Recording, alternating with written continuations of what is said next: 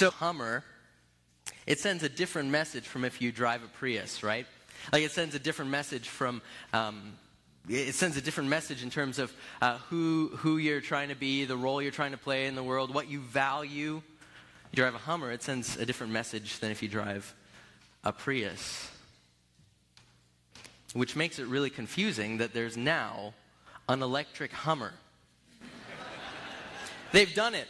So in, in September 2017, uh, a company called Kreisel Electric unveiled their first prototype of a, of a Hummer H1 that they have converted completely to electrical energy. And who did they have uh, do the unveiling but the governor? And so Arnold Schwarzenegger did the unveiling. Um, you might not know this, but he's a Hummer aficionado. He bought the first Hummer in America uh, in 1992. And he's got a collection of them, but he's also an environmental guy. And so over the years, he has had his collection of Hummers uh, converted over to green energy. He's got a biodiesel Hummer and a, and a hydrogen powered Hummer, and now he's really excited that there's an electric Hummer. And of course, that's kind of the perfect, that's the perfect, you know, mode of transportation for Arnold Schwarzenegger because it's, you know, it's kind of it's environmentally conscious, but it's also large and in charge, right? So it's it's perfect for him. But I but I have to say, like, really care about the environment, giving you dirty looks and judging you because you're driving around in this Hummer, and you. I feel like I would want to just at every stoplight, like, stop and roll down the window and say, "It's electric. It's electric." Like, don't, don't judge me. It's electric, because the truth is, your mode of transportation, it says something about you. Now, in our passage for today, uh, we're going to see Jesus choose a particular mode of transportation for a key moment in his ministry.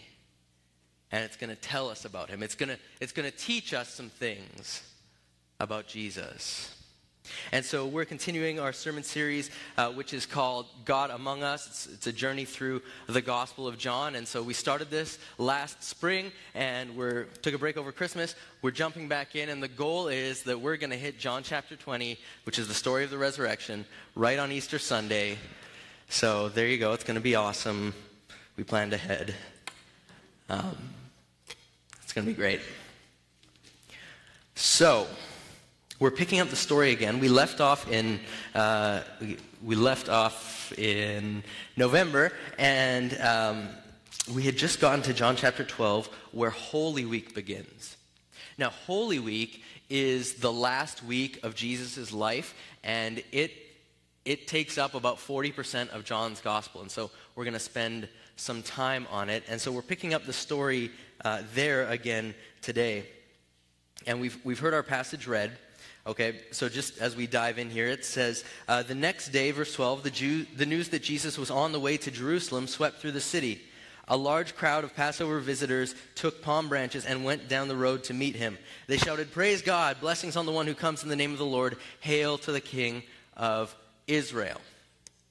Now, remember, um, we, we talked a bit in previous sermons that this is Passover time. Passover is kind of the key Jewish uh, festival of the year. It's kind of the, the most important one. And the custom was that Jewish men would make a pilgrimage to Jerusalem to celebrate the Passover. So Jerusalem would have its normal uh, population plus thousands of extra people, pilgrims who would come in for the, for the Passover celebration. Um, these people, so these people, uh, kind of the whole nation, or the majority of the nation, has gathered in Jerusalem. Uh, think about like think about the Canada 150 celebration in Ottawa. Like it's, it's this big national gathering, right?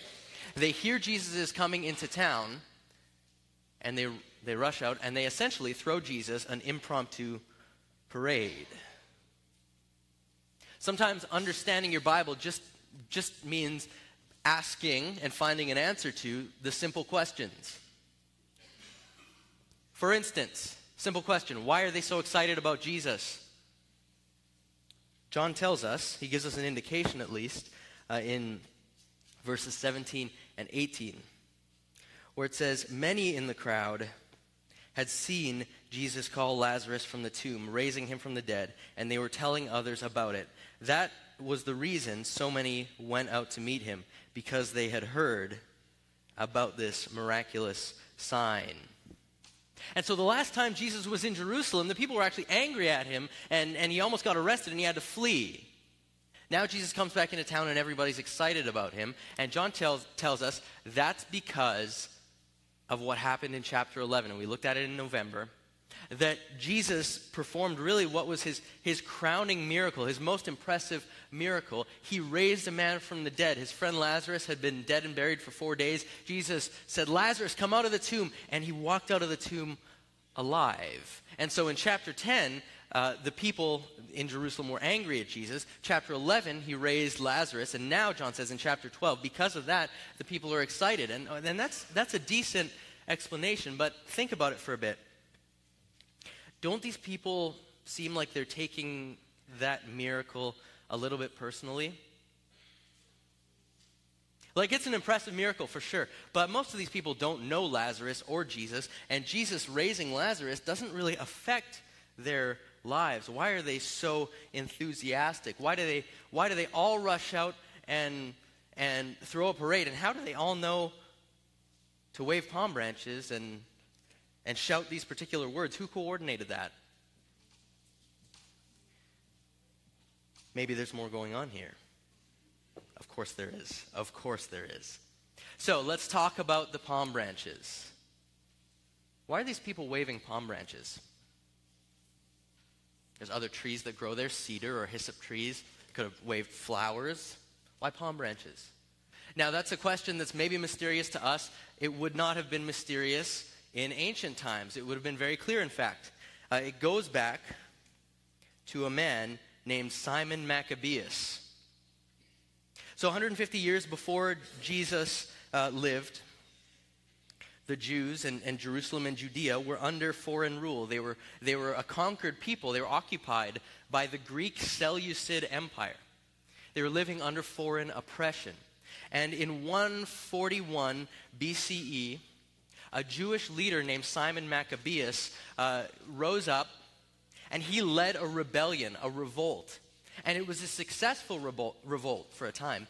Um, and so he led a Jewish army into battle and they fought the Greek army out of Jerusalem. They drove them out of Jerusalem, uh, thus securing freedom and independence for a time uh, for Jerusalem and Judea and the Jews that lived there. It was this defining uh, moment in the history of the Jewish people. That's 150 years before Jesus. Now, we have a record of that, uh, of that event. Uh, it's in a book called First Maccabees. Here's how it's described. It says, On the 23rd day of the second month in the 171st year, the Jews entered it, Jerusalem, with praise and what's that word? Palm branches, and with harps and cymbals and stringed instruments, and with hymns and songs, because a great enemy had been crushed and removed from Israel. So here's this defining moment in, uh, in the Jewish people's history Okay, freedom for the Jewish people because of this military victory, and, the, and it climaxes in a, uh, in a parade into Jerusalem with a bunch of shouting and singing and palm branches. There's no mystery about what these people mean when they're waving palm branches. It's their maple leaf, it's their stars and stripes.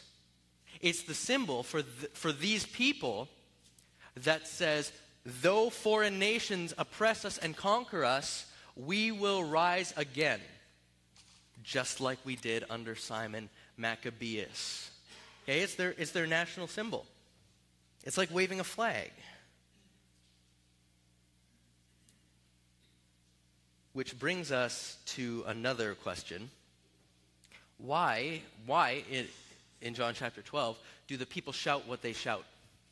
of all possible words, why do they choose to shout? Verse 13 Praise God, blessings on the one who comes in the name of the Lord, hail to the King of Israel. Your Bible might have a, excuse me, have a, a cross reference or a footnote there that will tell you this is a quote. It's a quotation from Psalm uh, 118, verses 25 and 26. They're, they're quoting that psalm. A couple of things about that psalm. Number one, um, that psalm was part of the scripture readings for Passover. And so, just like we've seen before in, in the Gospel of John, we're at a Jewish festival, and some of the dialogue actually comes out of the scripture readings for that festival. That's where these words are coming from. Another thing about Psalm 118 is it's known as the Conqueror's Psalm. It's known as the Conqueror's Psalm. It's written uh, from the perspective of a um, a victorious, triumphant, dominant Israelite military leader. Okay?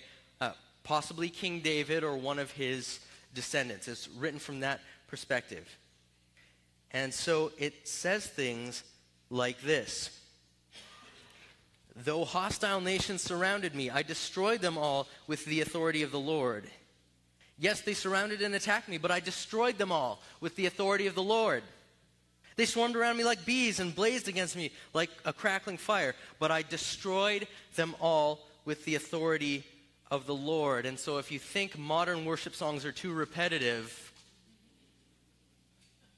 just saying, just saying. Maybe chucking out a few psalms. I destroyed them all with the authority of the Lord. This psalm is permeated with Israelite uh, nationalism.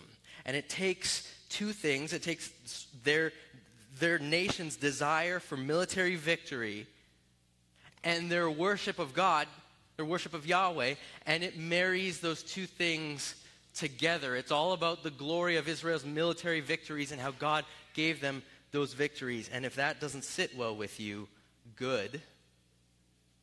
More on that in a few minutes. So here we are in John chapter 12, and this in, in, the story, this is the Sunday before Passover, which also makes it the Sunday before Easter, which also makes it uh, a Sunday that Christians kind of memorialize as Palm Sunday. And we've kind of taken it and, and made it into this, this expression of worship that yes, we do want to welcome in Jesus, the coming Savior. And that's good and that's true for us. Is that true for the people in the story? The real story is a little bit more problematic than that, isn't it? The real story actually has very little to do with worship. And it has a lot to do with the people's desire to overthrow Roman oppression.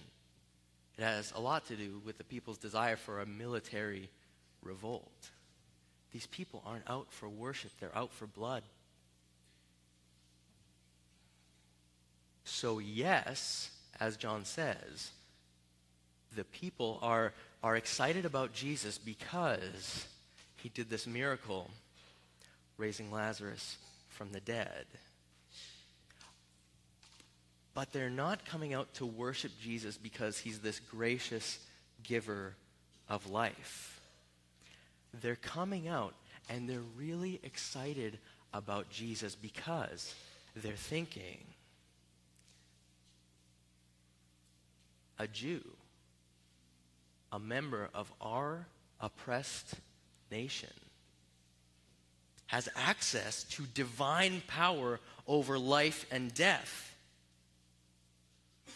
we should take that power and aim it at the Romans. That's why this miracle is so personal to them. That's why they get so excited about this miracle. They believe that Jesus is so powerful that he can lead the nation in a revolution. That's what's going on here. Now, stop for a minute and empathize with the Jewish people we modern Canadians maybe don't get this, but it is a hard life living under the thumb of an empire. It is a hard life being the oppressed people, the conquered people.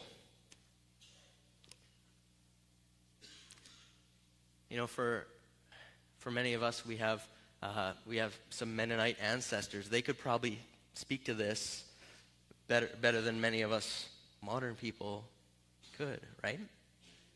It's a hard life living under the thumb of an empire. And for the Jewish people, it had been 800 years where they had, for the most part, been under foreign rule, and they were rightly sick of it.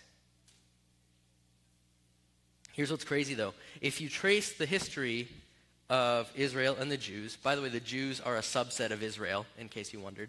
Uh, trace the history of Israel and then the Jews in the Bible. Sometimes they're the conquered people, and sometimes they're the conquerors.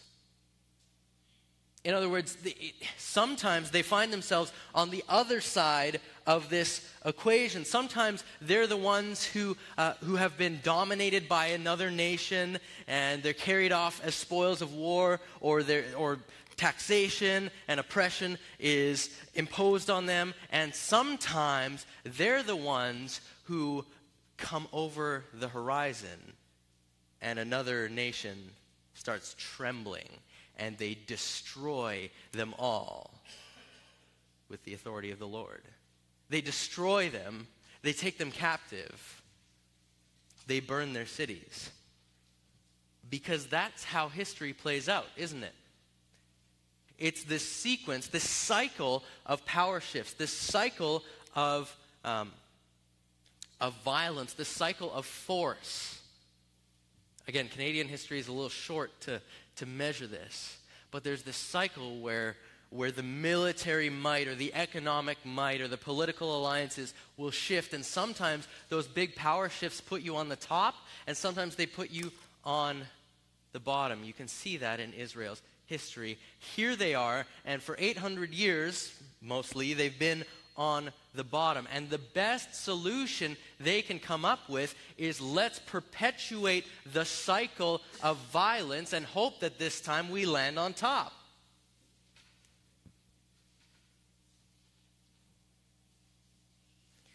So that's what's going on with the crowd. Now, let's talk about Jesus. Look at verse 14 and 15.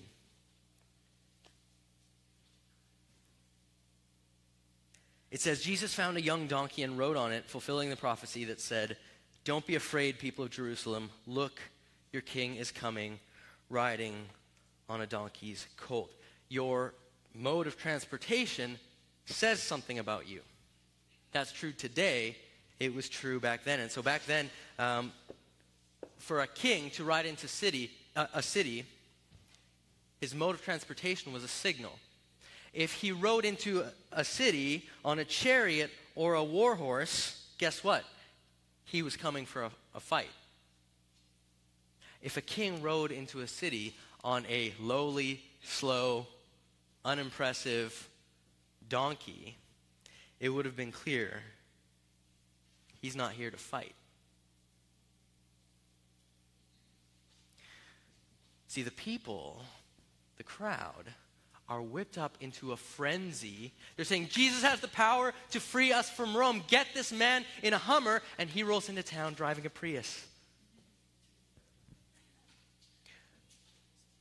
There's more. Look at verse 15. It says, um, it says that Jesus was fulfilling the prophecy that said, Don't be afraid, people of Jerusalem. Look, your king is coming riding on a donkey's colt. And again, your Bible might have a footnote because that's a quotation um, from Zechariah. That's, that's a quotation from the book of Zechariah, an Old Testament prophet, centuries before Jesus, from chapter 9, verse 9 of Zechariah. Jesus is choosing a donkey. He's choosing to fulfill this prophecy. Now, watch what Zechariah, look at the rest of the prophecy. Okay, watch what Zechariah writes in the very next verse. So he says, Your king is coming riding on a donkey's colt.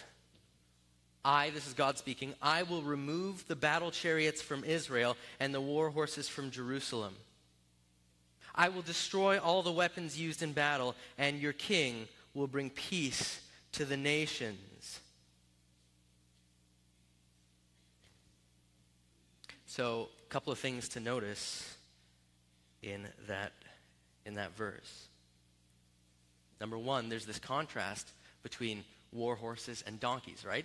Like, both donkeys and war horses and, and also chariots are mentioned in this verse. And this king, this prophesied king, chooses not to ride a chariot or a war horse. Secondly, it ends by saying, Your king will bring peace to the nations. Uh, your king will declare peace to the nations. Not nation, nations. And lastly, he removes the chariots, the war horses, and the weapons from what nation? From what capital city? From Jerusalem, capital of, of Israel. See, this is not a, this is not a prophecy about arming Israel against her, her enemies. In fact, it's a prophecy about disarming Israel. It's not a prophecy about equipping Israel to perpetuate the cycle of violence and hopefully wind up on top. It's a prophecy about removing Israel from the cycle of violence and actually ending the cycle of violence. So, the people are stirred up, they want war, and Jesus rides into town very deliberately, signaling peace. We've been singing today about how Jesus is a king, and that's because John is setting us up to see Jesus as a king. He's, he's coming into town in the midst of a parade. Okay, the prophecy mentions a king. In the passage right before this, he was actually anointed with oil, which is a, a kingly uh, symbolism. Okay, he's John is setting us us up to see that Jesus is coming in and he is a new king. Now, when you have a new king, the question on everyone's mind is what kind of a king will this be? A new administration, okay? Uh, a new it, is this going to change my lifestyle? What kind of king is Jesus? And so Jesus, in this moment, uses this key moment of his ministry to tell us something about what kind of king he is. He's the kind of king that refuses to pander to bloodlust and power hunger and hostility and nationalism. He's the kind of king who, though he has access to unlimited power, refuses to take up that power and use force against other people. He's the kind of king who will bring peace to the nations.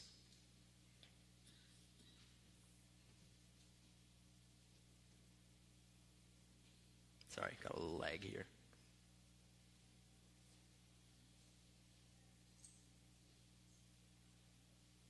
The good thing is, this is the first time I've had any problems with this software. Here we go. You may remember, oh man, you may remember back in John chapter 6, Jesus did another miracle, not as spectacular as the Lazarus miracle, but still pretty amazing. He fed 5,000 people miraculously. And in John chapter 6, verse 15, it says, When Jesus saw that they were ready to force him to be their king, he slipped away into the hills by himself. See, since at least John chapter 6, there's been this, this current saying, let's use force, let's, let's use Jesus' power to, uh, to uh, sponsor, to power a Jewish uprising. And in John chapter 6, he said, he said no, and he slipped away. Later in the story, uh, in Matthew chapter 26, Jesus is, the authorities will come to arrest Jesus. One of Jesus' disciples will take out a sword, and Jesus will say, Put away your sword. Don't you know those who use the sword will die by the sword? Don't you realize that I could ask my Father for thousands of angels to protect us? and he would send them instantly. And then again, uh, in John chapter 18, um, it says, uh, oh man.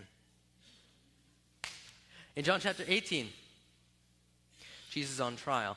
And he says, My kingdom is not an earthly kingdom. If it were, my followers would fight to keep me from being handed over to the Jewish leaders. Jesus says, My kingdom is not an earthly kingdom. If it were, my followers would fight. What kind of a king is Jesus?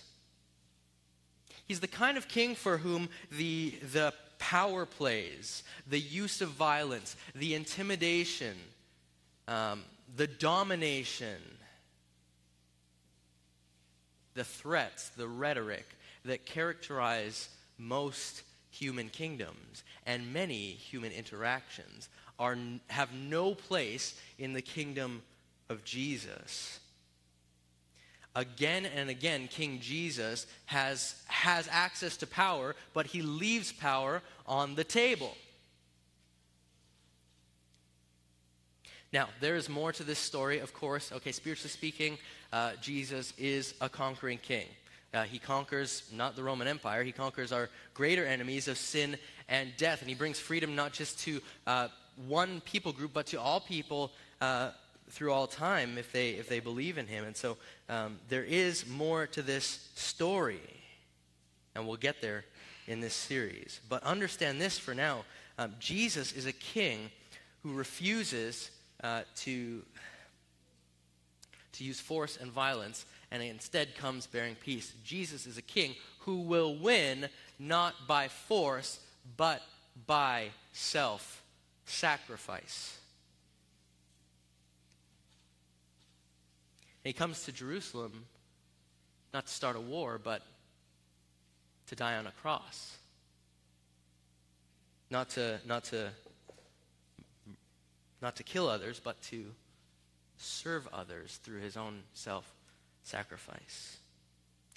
That's the kind of king King Jesus is. So, for those of us who follow King Jesus, the challenge then is how do we imitate Jesus in the way that we live? The question that this passage asks us as Jesus followers, if I can put it kind of crudely, is are we living warhorse lives or donkey lives? I know that a donkey is usually the bad choice.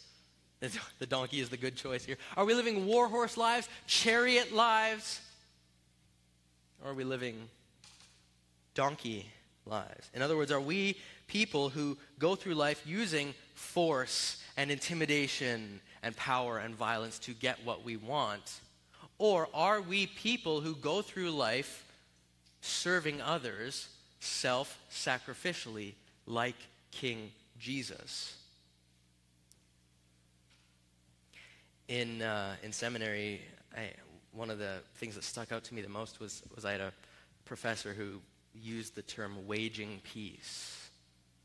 I believe that that is the calling of those of us who follow Jesus, that we are to be people who don't wage war, but who wage peace in the world. And so, and so we're going to talk just briefly about three ways that we can, uh, that we can wage peace, or three areas. Three areas that we can seek to be, um, be the kind of people who ride in on a donkey and not on a war horse. The first one is actual war and peace. Okay, we can talk about war and peace. And so um, we, as a stream of Christianity, the, the Mennonite Brethren and the Anabaptists, that's our stream of Christianity. And one of, our, one of our key beliefs is we hold a position of love and non resistance, that we reject the use of violence to achieve political ends, and, and that where there is conflict in the world, where there is violence in the world, uh, not only do we not take part in the violence, but that we are people who actively try to wage peace in the midst of others who are waging war. And so, in times of conscription, that means that we serve as, as medics or, or something like that, where we seek to, fi- to find a way to serve and bring peace rather than perpetuating the cycle of violence. Uh, you can talk about, you know, the work of MCC uh, Mennonite Central Committee who, who will go into war torn countries or countries uh, wrecked by natural disasters, and they'll try and wage peace in whatever way they can. So we can, we can be people who wage peace in the military uh, arena, in the arena of war and peace. Uh, secondly, how about interpersonal peace? Uh, I'm going to go out on a limb and say that all of us here are not taking up weapons and using them to hurt other people. But many of us, at different times in our lives, can be people who, who come in uh, on a war horse and not on a donkey. Anybody know what I'm talking about? Right? And so we come in and, and we'll, we'll raise our voice. We'll scare people into submission with our anger. We'll use sarcasm or backbiting or, uh, or threats. We'll undercut people, talk about them behind their back. We'll intimidate them. We'll bully people. It's possible to be a warhorse person and never pick up a weapon. What if in what if this week in our marriages, in our parent-child relationships, who waged peace instead of waged war? What if we found ways instead of instead of forcing people into our preferences, what if we found ways instead to bring about peace? To serve even self sacrificially, and for sure, I'm not saying let yourself be abused. But what if we found ways to serve self sacrificially? Maybe you don't need to be right in this situation. Maybe it's okay if it's not exactly your preference in order to serve others and sow peace wherever we go. And then lastly, um, is, is peace with society. Um, one, of, one of the challenges about, um, about a post Christian culture for Christians is that we remember a time when Christianity was privileged. And if we're not careful, we can become bitter that Christianity is not privileged anymore. Okay, do you understand? Like, we remember a time when we said the Lord's Prayer in school, in public school, and and now we can get bitter, we can get angry that that you know maybe our kids have to hear about other religions in public school. And so what can develop is a, is a warfare mentality between Christians and society. Where what if we what if we rallied all the Christians and put pressure on people and used power to force people who are not Christians to be more like Christians.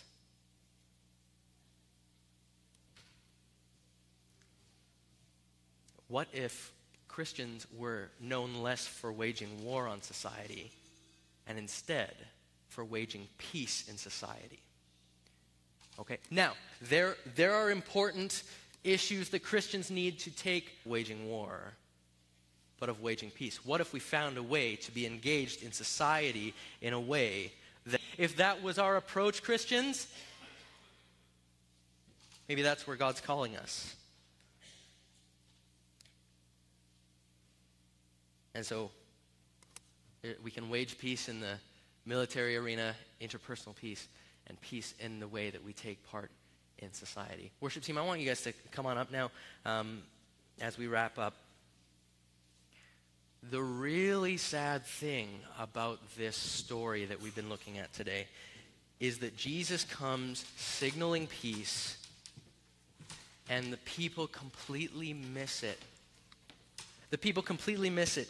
Jesus, for them, is a letdown because he's not uh, he doesn't come as a one man army. He doesn't come as a divine revolutionary. And so they're super disappointed in him. They're not interested. And they say, uh, and, and they wind up chanting, the same people in five days will wind up chanting, Crucify him, crucify him.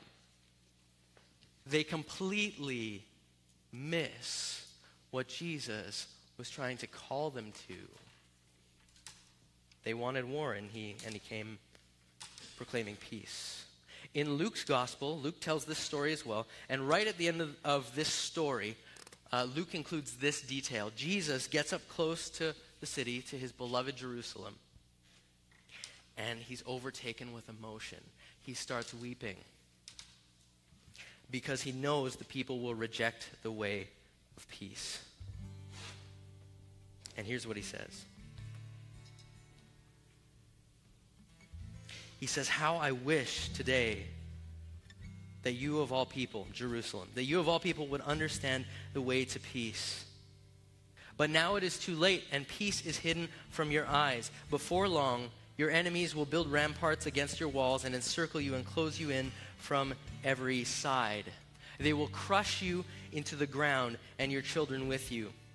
Your enemies will not leave a single stone in place because you did not recognize it when God visited you. And a few decades later, this would come true. A few decades later, the Jews in Jerusalem would get the war that they wanted. And so, from uh, the year 67 to 70 CE, the crowds would, the Jews would rise up in a rebellion. They rose up in a brutal rebellion against the Roman Empire and, and a terrible seven month long siege would follow. Remember what Jesus said your enemies will build ramparts against your walls and surround you. Seven months the city was under siege. Tens of thousands of Jews were killed. Uh, thousands more died of starvation inside the city because the food supply was cut off. Eventually, Roman forces breached the city walls they destroyed the temple. They carried off the furnishings from the temple as spoils of war to slavery. Church, may we not be people who perpetuate the cycle of violence and force and domination. May we instead be people. Would you stand with us?